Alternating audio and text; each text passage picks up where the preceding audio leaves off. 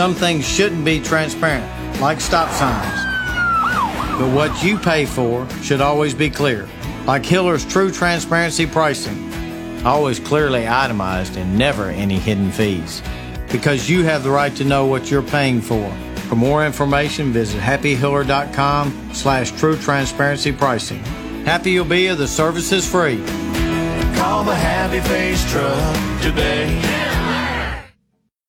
Now, 1045 The Zone's non-stop sports talk continues with a look at Nashville's teams and at news around the nation from the lead writer of 1045thezone.com. This is The Big Six.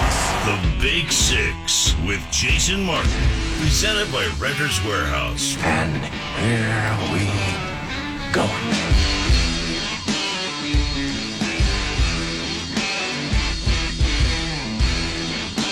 Straight up, 6 o'clock by my watch means it's time for the one and only Big Six here on 1045 The Zone. Glad to have you with us. Blessed to have you as a part of my audience. My name, Jason Martin. You can find me on Twitter at JMartZone. You can also find us at 615 737 1045. That's 615 737 1045. Ryan Albanese behind the glass, spinning the Dials radio style for me. He will do a fantastic job this evening.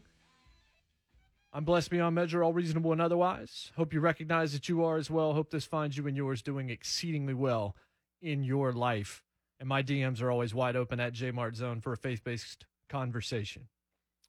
So I'm going to say some things tonight you're probably not going to like. And then the final segment, I'm going to talk a bit about September 11th and just tell you the story of where I was on that day because we all remember exactly where we were, how we found out, and all of those things. There have been great tributes played. We just heard one, as a matter of fact, to N3HL. I just watched the president, George W. Bush at the time, throw that first pitch out with the FDNY jacket on. Piazza hit that home run, all of those things. But I want to talk about what's happening in sports, and I want to do it maybe in a different way. John McMullen of TSN in Canada, he also works Philadelphia, tweeted out earlier today people need to understand the difference between a civil suit and a criminal complaint. This is not going to affect Antonio Brown's playing status, no matter how salacious any headline is, unless the Patriots themselves decide to cut bait. Antonio Brown is in the news yet again because it's a day that ends in Y in 2019. This time, his former trainer accusing him of three different instances of rape and sexual assault in 2017 and 2018. What McMullen says in this tweet is not incorrect, although there is the commissioner's exempt list that Adam Schefter and others have pointed out could join this. But this is a civil suit, and we don't know anything yet. And that's a dangerous precedent to set. Not that the NFL hasn't been getting involved and doing things wrong in this regard for years. We don't know what happened. We don't know what didn't happen. Drew Rosenhaus, his agent, came out and said that he and Antonio Brown considered that the this might surface. They potentially saw this coming. They didn't mention if the Pats knew it ahead of signing him. I read one report a couple of minutes ago that said they did not. This caught them off guard. The emails that were released last night are disgusting. Assuming they're his, even though they don't intimate any kind of forced sexual contact, it doesn't mean they're not disgusting. And we have a man here in Antonio Brown who is about as anti sympathetic as it gets at present. His act with the Raiders is one of the more unprofessional things you're going to see an athlete do. And I'm going to stop right there for a second, as a matter of fact, because I got a bone to pick with some people in the media. Some of them are friends or people that I know. So Mike Greenberg on ESPN on Monday morning said on TV that the way Antonio Brown behaved in Oakland was the most unprofessional thing he'd seen an athlete do. And then people ran to their Twitter accounts to go after Mike Greenberg and say, hey, Aaron Hernandez murdered someone. OJ Simpson killed two people. Folks, those are crimes. When I read unprofessional or when I hear someone say unprofessional, that feels more like something work related. Now, I'm not the biggest Mike Greenberg fan, but this was some serious look at me for those going after him. Do you really think that Mike Greenberg forgot about those things? He didn't mean to include those things. It's not as if he believes that what Antonio Brown did was worse than murder. Those things are far worse. And now you get Antonio Brown being accused of rape and sexual assault. That's far, far, far worse. But work related, that's pretty daggone unprofessional what Antonio Brown did in Oakland. We've seen some coaches get shoved. I would actually say the malice in the palace might be the most unprofessional thing I've seen an athlete do at work. But AB in Oakland, even how he got himself out of Pittsburgh, it's about as low rent and pathetic as I've personally ever seen. This is a professional setting. So I need you to leave OJ and leave Aaron Hernandez and leave those kinds of things out of this. Maybe, maybe the Tonya Harding thing, if you believe she was absolutely involved in it, you could put that there. But these Hernandez and OJ things, they're not equatable with the AB situation in Oakland, unless you just want to hear yourself talk, which unfortunately most media do. Sometimes I'm guilty of that, maybe too often. But there's a major difference, folks, between unprofessional and inhuman. Those categories really don't need to overlap. Work is the least of the concern when something is inhuman. But I want to go even further with this take discussion. This AB complaint, the civil complaint that's been filed, and everything that's happening. We've got individuals on both sides of this talking. And I'm seeing at least some degree of it on all sides obnoxious. Last night at J Zone, I tweeted out something that I truly believe might be one of the more intelligent things I've said in a while. I'm, I'm usually critical of a lot of my own opinions about five seconds after I say them, as most of us are. But really, I think the only intelligent, the only smart take to have on Antonio Brown's newest problem, the sexual assault and the rape charges filed by his former trainer, is this. As nasty as it would be, as ugly and repulsive as it would be to hope she's lying, I desperately hope she is lying. Because the alternative is that a woman's safety and her inner security was violated by another human being. Victims are destroyed for the rest of their lives because of stuff like this. You can read account after account after account. They don't get over it. Even though a false accusation is going to be hideous, if it were to be if that were to be what it was. That's nothing compared to this actually being true, but we don't know. My hope is merely that no woman was actually assaulted or treated in a sexually abusive or non consensual fashion. It's that simple. There is virtually nothing worse someone could do to someone else than that. The other thing, though, is eliciting an eye roll for me. I'm seeing a lot of people either posting or retweeting others. And they're saying things like, or, or they're basically saying things generally that are like, if you're a man, you should have no opinion on this, and you should keep your mouth shut because of this reason or that reason. And don't tell me you've got a daughter, and don't tell me you've got a wife, and don't tell me you've got a mother, and all of these things. Folks, you might not like it, but everybody is entitled to have an opinion, even if it's wrong.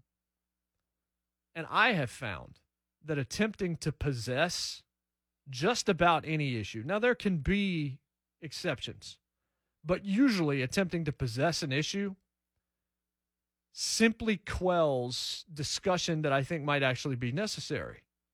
Because people that are wrong learn how to be right by listening to others. Usually, though, it's your own horrible take being corrected in a respectful manner that actually helps you grow. It is selfish to hold back respectful criticism of someone else, just to hold that in when you could actually help them. People don't see their own flaws. Sometimes they have to be unearthed. But there's nothing out there to criticize if people are just told to shut up and stay in their lanes. There are some really bad takes here, all across the board, mainly because people are jumping to one of two conclusions when there is zero reason to do so yet because we know zilch. But the you don't know what it's like crowd, that's right. I don't. We don't. But that doesn't mean that a lot of folks aren't going to have opinions. There are a whole lot of people that make a living talking about sports that never played on the professional level. I'm one of them. There are many opinions, the vast majority of opinions in this country about any issue are ill informed or badly informed or just completely uninformed. That's just the way it is. People are going to say things and they're going to think things that are egregiously ignorant. That's where much, much, if not all, the worst stuff comes from. Now, sometimes it's going to be inherited, but a lot of really evil thoughts and opinions are born and bred in just true sheer ignorance. The mistake that people today are making is in merely telling people to shut up and not actually rebuking them thoughtfully.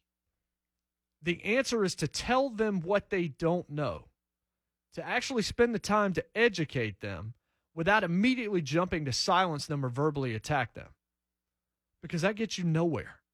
That is what leads to the extremes we see on social media that are unhelpful to everybody. When you are put on the defensive, you are no, no, no longer listening to what the other person has to say. When you put somebody on the defensive, they're no longer listening to you. All they're doing is trying to find a strategy to go on the offensive, and they dislike you immensely. Bad opinions need to be surfaced, and then you work to erase them. The worst is when we don't know the bad opinions because then they're never actually going to have a chance to change. They exist, but they have to be discredited properly or they're just going to expand or propagate like weeds. Think about like sometimes you'll see somebody say something absolutely repugnant on Twitter, right? How many times just in your own brain have you said, well, at least I know where that person's coming from? It's better to know than not to know. A weird example. Right now, I'm actually in the process of trying to learn Spanish again. Like I barely kind of got there. I did Latin in high school and in college because I thought it would be sort of the, it's sort of how other languages are built. But I didn't stick with it. There was a time when I thought maybe I'd be an interpreter because memory is something that I was blessed with as a strength. But so I'm going back and I'm trying to learn Spanish right now. And I'm having all kinds of problems with verb conjugation because it's confusing in Spanish with all the endings, the verb endings. Now, if I had a teacher, now I'm doing this myself through online means, but if I had a teacher and that person did nothing but belittle me and try to silence me rather than just helping me and showing me where I was wrong, how much of what she said or he said would I actually hear? I wouldn't hear anything else the only thing that I would learn through that means is that the teacher's a jerk, and then I would just entirely shut down. Folks, nobody out there remotely sane has the rape is good opinion, or a racist opinion, or a sexist opinion, or anything like that. Nobody sane has those opinions. And I mean saying in that there are some things that are just so far off the reservation and so evil that you can't actually have a conversation with those people. People are out here, they're commenting with incomplete information. If not about the crime itself in general, then about this case specifically. How about we slow down? Let's just wait to see what comes from all of this and see what facts actually come from all of this.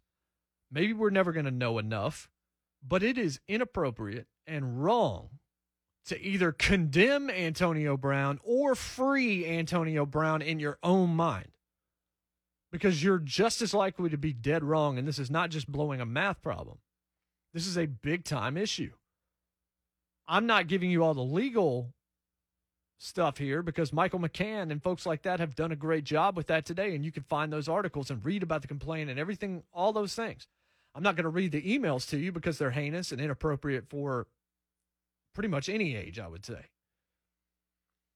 I just look at this entire thing and say the only cogent take, the only thing that is thoughtful to say about this entire situation is I pray it is not true. I don't care what you think about Antonio Brown. I don't care how little sympathy or zero sympathy you have for Antonio Brown. This isn't about Antonio Brown. It's simply about I hope a woman was not actually sexually assaulted. A lie would be bad, rape would be far worse. That's all we need to say right now. Until there's more evidence, until something is said, yes, Antonio Brown is a rich athlete. Could there be extortion here? Could there be trying to cash in here? Yes, there could. Could this woman have been assaulted and raped? Yes, she could have. None of this is good. And the timing of it is even more questionable, yes. But we just don't know enough to be running off at the mouth about whether or not something is true. But we don't need to silence people for having opinions or daring to say things like, I have a daughter, or I have a wife, or I have a mother, and then just saying, stay in your lane and shut up and we'll tell you what to think. No. No one's going to listen to that. No one's going to hear that. They're just going to shut down, and then you're not actually going to be able to reach them. Just a little bit of food for thought. When we come back, is Jeremy Pruitt going to survive at Tennessee? I'll discuss. It's a big six on 1045 The Zone. Zone.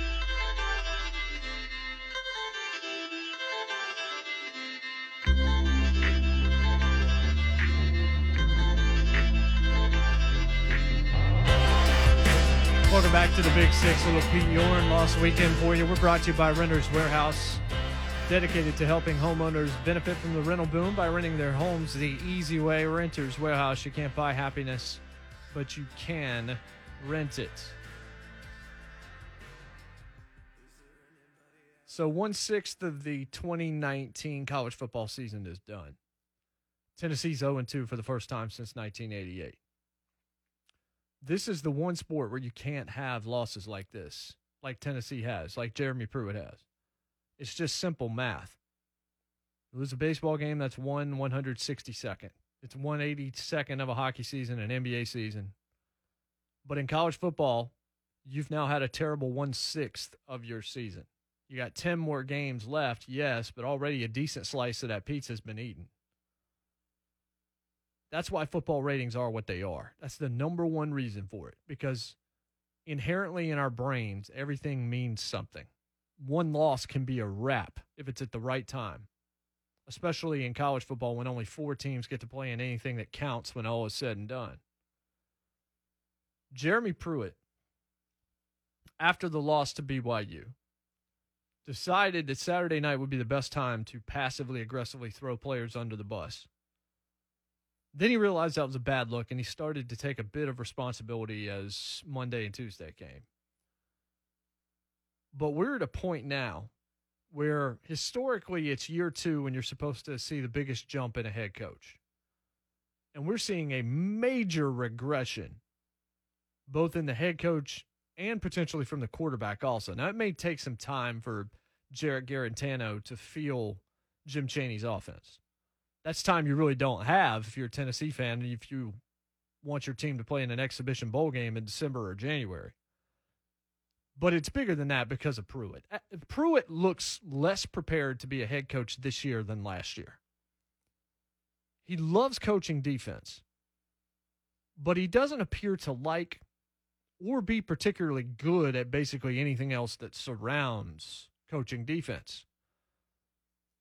To be a head coach, you have to be equipped and able to be a CEO. It's not just the X's and O's. If you're a coordinator, that's all about ball. That's what Dave McGinnis told me about Matt LaFleur going from offensive coordinator here in Tennessee to the head coach in Green Bay because I asked him what the difference is between being a coordinator and a head coach, and that's what he told me last year. Coordinator, it's all about football, football, football. And that's all you've heard from Jeremy Pruitt since the day he was hired in Knoxville and it's what you've heard about him and what you've seen in reports since he was hired. His hobbies are football, his loves are football. What do you like to eat? Football. What do you like to do? What's your favorite movie? Football.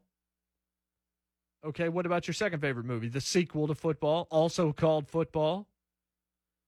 A head coach, though, has a lot of other to deal with in that gig. And right now, Jeremy Pruitt is proving not to be interested in it not to be adept at it or even basically even competent at it. Anybody can put their foot in their mouth, but comparing Tennessee football that you are at the helm of to the Titanic, which is what Jeremy Pruitt did after the BYU game. What on earth even is that? Other than wrong and bad. But back to the CEO idea. There are some people that just aren't meant for it. Some people are they're meant to be like micromanagers underneath the top spot. It's a mentality. It's a mindset that's just different. If you aren't capable of being kind of more the overseer, if you don't trust others to handle the various departments, the finances, whatever it might be, you're not going to be effective in that job. Any regional manager or even assistant to the regional manager or assistant regional manager or assistant to the regional manager, any of them, they come into the stores in their region and they're going to look for certain standards. They're going to make sure that loss prevention's under control that things are organized properly, structured properly, payroll is under control, employees aren't being mistreated. They're going to talk to some customers as well. They're going to make sure the right people are in place to keep those numbers where they should be. What the regional manager never does is take control over every one of those individual stores that he visits or she visits. That's not the job. The job is to manage the people put in charge of those individual stores. So let me ask you this Does Jeremy Pruitt strike you as someone who manages managers? Or does he strike you as someone who is managed by those managers? And in his specialty, in his department, he's really good. But outside of that, he's a disaster if you were to actually promote him higher than that. And then there's this other thing that really bothers me about Pruitt, and that's how he seems to worship programs other than his own. So he was asked about one of the players. I can't remember who it was. He was asked about this last week. He was asked about how good one of these guys was, one of these Vols. I think it was a linebacker. And he said he's good enough to play at Alabama. Like, I get it. But that's kind of the dumbest thing you could say as the head coach of Tennessee. Because what Vols fan wants to be reminded of the mediocrity and the failure of that program. 92,000 plus showed up and cheered their guts out for Tennessee on Saturday, a week after that historic atrocity against Georgia State. That's remarkable. That shows resiliency, it shows loyalty, maybe even to a fault for Vols fans. But here you are with the head coach intimating that there are some dudes here that are actually good enough to be at a real football school like Alabama. Maybe I'm just overreacting to that comment, but it struck me as soon as I read it. There is zero reason to mention Alabama when you're the head coach at Tennessee unless you're directly asked about how their season is, and then you can Belichick it and say we're worried about Miami. Or if it's game week against the Tide, then you could then of course you can talk about them. But it is not the third Saturday in October. All you have to do is walk outside and feel that 100 degree heat that we had today, and you'll know it's not the third Saturday in October. Jeremy, if you love Alabama that much, and I get that, believe me, then stay there. Don't go somewhere else and remain like full on heart eye emojied over them. That's like being a fan of a team your whole life, but being an athlete, getting drafted by another team, and then still hoping that the squad that you were a fan of wins the championship over the team you're on. This is when you need to grow the heck up. College football is more about the head coach than any other sport in America. Even though it's important in all of them, I, yes, it is. None come close to college football, especially in the level of power that college football coaches wield. And for the past decade, and we're just we're just continuing to tack on years to it. Tennessee has done a putrid job at figuring out who should have that position for their program. There was nobody out there that was going to pull the Vols immediately out from the wreckage in year one. Nobody that wasn't at least already being paid multi millions to succeed somewhere else. And I like some of what I saw from Jeremy Pruitt last season. But this year, I'm seeing somebody that's just more and more ill equipped and maybe even unfit for the job that he holds. I kind of have thought for a few years now, at least, that Derek Mason would eventually leave Vanderbilt, go back to being a defensive coordinator, making over a million dollars for somebody in the championship picture because he's a stellar defensive mind. He's great at that job. And Pruitt is as well. But neither of them, neither of them appear to be particularly strong head coaches. So in the state of Tennessee, where you have two Southeastern Conference programs within the borders, you may not possess one even mildly standout head coach. And that, ladies and gentlemen, is a massive problem. You can dismiss the national media all you want and what they're saying, how they reacted to Greg Schiano, how they reacted to John Currie and Mike Leach and that whole fracas. But when you go out and you go 0 2 to Georgia State and BYU, and that media is against you and your fans, it's going to get ugly quick. And I'm going to mention what I said on the Quick Six debut episode on Monday, which, if you have not checked out, that's my reaction to football that hits Mondays via the podcast portal. We're about to have links for you to be able to subscribe to that this week. It was 40 minutes of nonstop me breaking down everything in college football and the NFL. And we hope you check that out. But yeah, I said this. You may not care what they say, but 95% of this country, what they know about the UT football program comes from those guys. It doesn't come from Joe Rexrode it doesn't come from David Ubben. It doesn't come from Jason Swain. It doesn't come from Joey Kent. It doesn't come from Chad Withrow. It doesn't come from Jonathan Hutton. It doesn't come from Kevin Ingram. It does not come from Brent Dougherty. It does not come from me. It doesn't come from anybody local. So the perception of the program amidst most of the country at large is awful and it has the potential to influence people that are going to make decisions relative to bowls and relative to playoffs.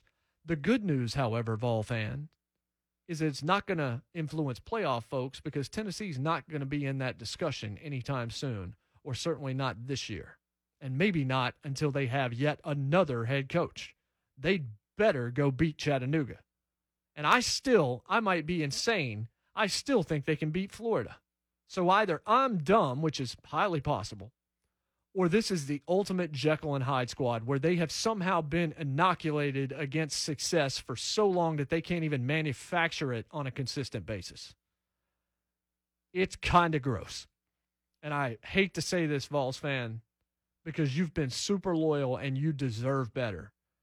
But your football team is a dumpster fire.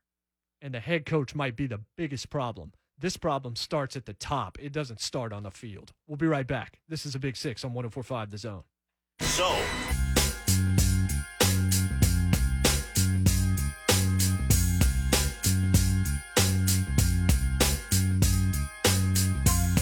It's the Big Six here on 1045 The Zone. Glad to have you with us. I'm Jason Martin. I'm on Twitter at JMartZone. Some of you responding to what I've had to say tonight, as I thought you might. If you want to come meet me, you can do so tomorrow down at 2500 Cruzen Street. 10 to noon, I'll be at Irby Electric, grand opening of their brand new spot. They're going to have lunch and tours and door prizes. We're going to be giving out tickets to shows, registering you to potentially go see a concert this fall. So, looking forward to seeing some of you out there downtown Nashville at 2500 Cruzen Street. I'll be at Irby Electric again from 10 to noon tomorrow. No big six tomorrow. You will hear from me on Friday. Trey Wallace from down in Knoxville will join me. We'll talk a lot of Vols on that show, plus the Tennessee Tailgate Show with Joey Kent. Post game edition because of the noon kick the next two weeks. We will be on around 5 p.m. on Saturday to react to what Vols fans, you better hope, is your first win of the season against UT Chattanooga. Also, the New York Times has just posted a story here in this last half hour or so that Justify the 13th Triple Crown champion failed a drug test a month before and probably shouldn't have even been allowed to run. So that's interesting. I don't know that it rises to the level of us doing a segment on it, but we'll keep our eyes on it. Let's talk about Odell Beckham Jr. for a second. Not about what he did on the field on Sunday against the Titans, but yes, about that watch. This from NFL.com. Just let me read this to you. I'll still be wearing it. Beckham said Tuesday, the same way I wear it every day I go to practice. When I go here, I go there, been wearing it. Take a shower with it on. It's just on me. What they're talking about is a Richard Millet watch, I believe is how you pronounce this. Could be wrong.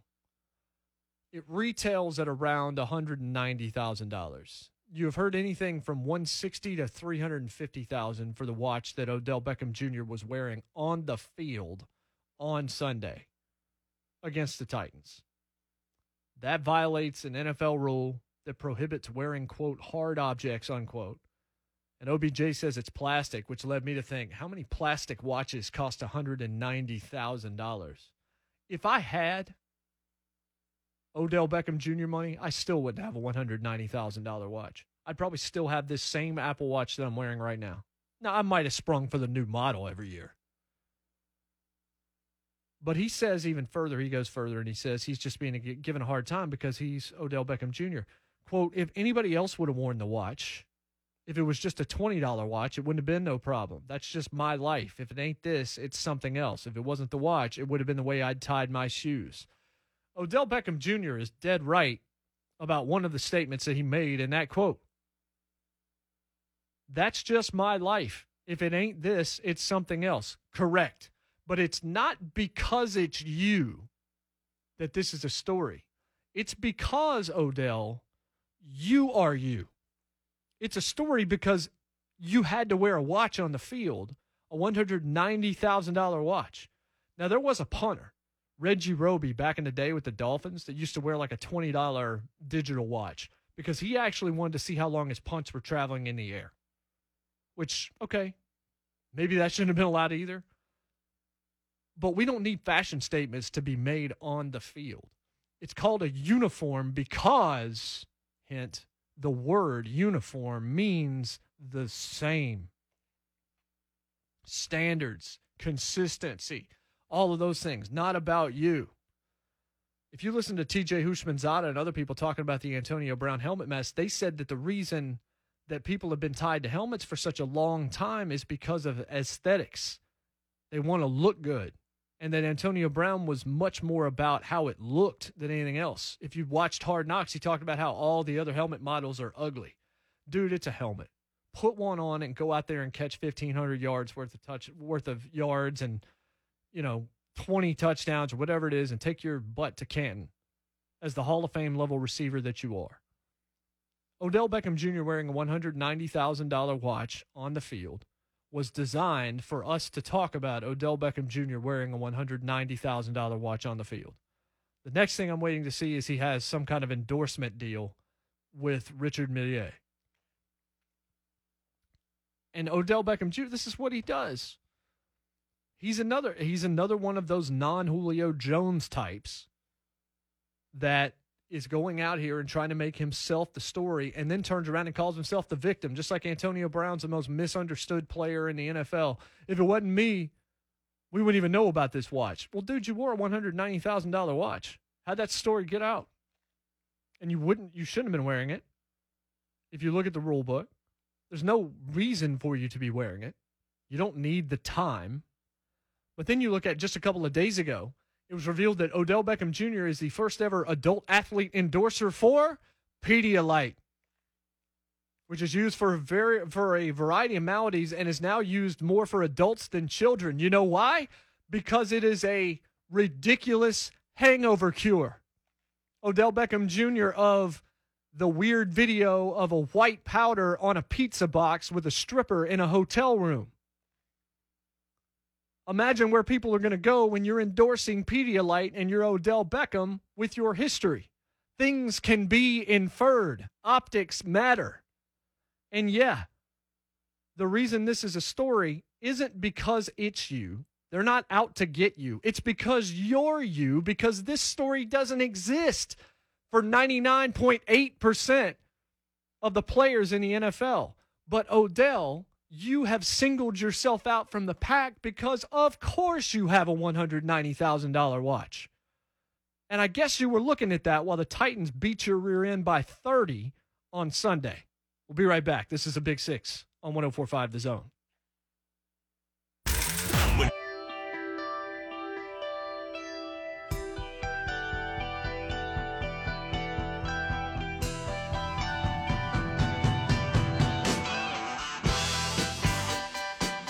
Final segment of the Big Six Vol Calls coming up next here on 1045 The Zone. I'm Jason Martin on Twitter at JMartZone. We're brought to you by Renters Warehouse. They're dedicated to putting homeowners on the path to financial freedom through rent estate. Renting your home without having to do the hard stuff. Renters Warehouse, the rent estate company. I'll make you smarter here in just a couple of minutes with a crazy stat about the AFC South. But there are a few other things going on. First off, back to Odell just for a second the watch and the attention that it is bringing. If you cared about what it is that you did for a living, you just stop wearing it rather than make it a storyline so that you could talk about the Browns and week two and just improving the chemistry between you and all of the new people there and the new pieces and everything's going to be all right and all this. You'd be talking about football. You wouldn't be talking about how, oh, if it was if it was anybody else, we wouldn't be talking about a watch. We we might, but because it's you because you're you, you're making it a story when you could just stop wearing it because it's ridiculous to wear a designer watch just to be seen on a football field. A $190,000 watch. And I heard this joke made by a couple of different people. Hopefully, you're not playing against Aqib Talib this year. I kind of hope you are. He stole Michael Crabtree's jewelry. He will steal your watch. And that would be hilarious to watch if he were able to like take one the other way and rip that $190,000 timepiece off your wrist. I want to talk a little bit here about September 11th. There's not really a good way to segue to it. I have the freedom to spout out the takes that I have tonight and make a living doing this because of the sacrifice of a lot of other people. A lot of people that are stronger and better than me. I always look at our military and just say, I, am not capable of that. I look at our first responders and think, I don't know that I'm capable of that. I know that as a country at that point in time, we were capable of not seeing anything when we looked at someone else other than American, friend, family. It didn't matter. I can tell you where I was that morning and that evening. And you can tweet me at JMartZone and you can tell me where you were because we all have a story the first plane, at least, actually, maybe both of them had already hit the towers before I was woken up by my two roommates as I was in college in Asheville, North Carolina at this point in time. They had turned off my alarm clock when they realized, yeah, you're not going to class today. And so when I woke up, I smelled breakfast food. And they should have been at work. So the fact that they were there and I smelled eggs and bacon and things like that coming from the kitchen, it wasn't a big cooking household between the three of us either. I knew something was going on and I walked in and I just saw what was on the television and quickly got up to speed like I'm sure all of the rest of you did. And then for the next several hours, I stayed glued to that television. I grabbed a few eight hour VHS cassettes, threw them in our VCR, and recorded because I wanted to have the original news footage for my children to watch one day. Not because I thought that it would be doctored or anything. And I wasn't thinking about that. I was just thinking, I want to have this, I want to have all of this. I don't want it to have to be put into a one hour special or things. I want them, if they wanted to, to be able to see what that day was like. And so for the next two days, really, I recorded nonstop CNN and I would flip to NBC here and there and to ABC and things like that and try to get a sense of several different sources and just all that was being said and take it all in. That night, I had to go to work. I thought maybe I would not have to, but they needed me that night. And I look back on it and I think, yeah, you know what? That night I definitely needed to be at work. Because at the time, while I was in school, I know I was working a, a couple of different jobs, but this particular job I was delivering pizza. And that evening, no one left home. No one wanted to go anywhere. No one felt like turning on the stove and cooking a meal. They were all a captive audience to history that was unfolding before their eyes. And we were all in a bit of a fear that what we had seen was not the end. And we needed every update that could come through. And we were all just one whatever you were watching, we were all one. And so I delivered pizza that night. And it was one of the busiest nights of that job, which I only held for a couple of months because it just wasn't safe.